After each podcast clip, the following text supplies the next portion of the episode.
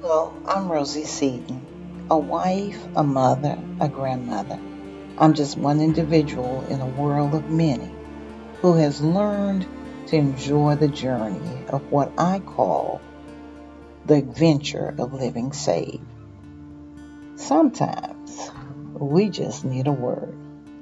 I was born and raised in Mississippi, but I have traveled and lived in many places.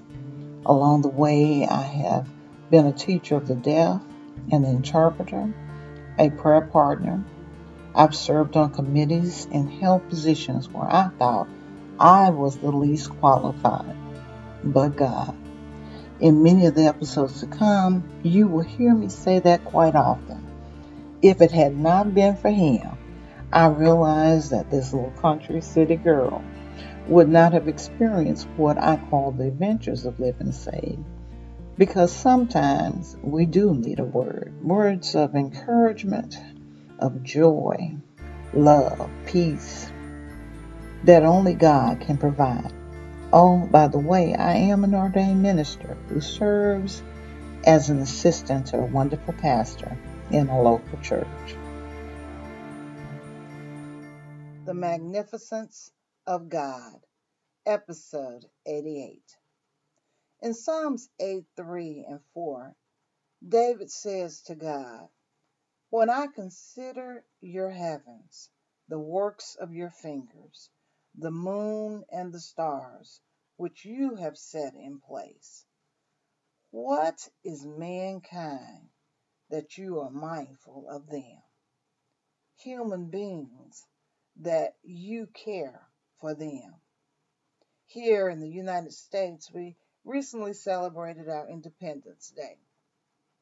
As a part of that celebration, we enjoyed fireworks.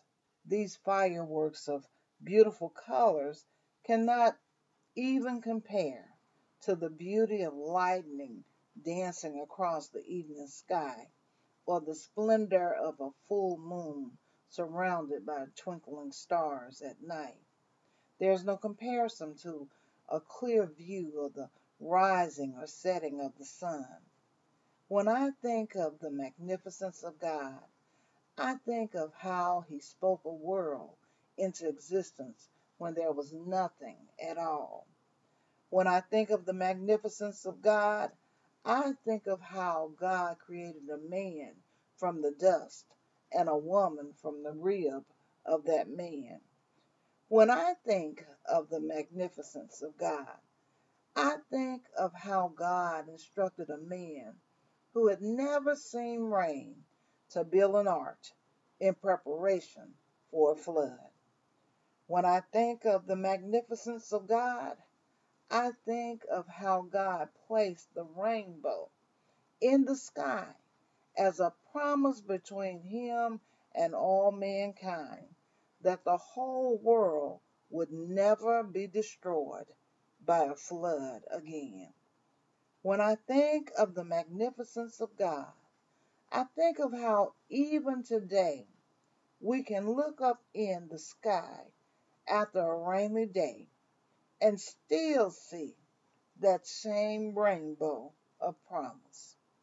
When I think of the magnificence of God, I think of how from the beginning of mankind, when we chose to walk in disobedience, when we chose not to believe God, and chose to obey the enemy, God showed us grace and mercy.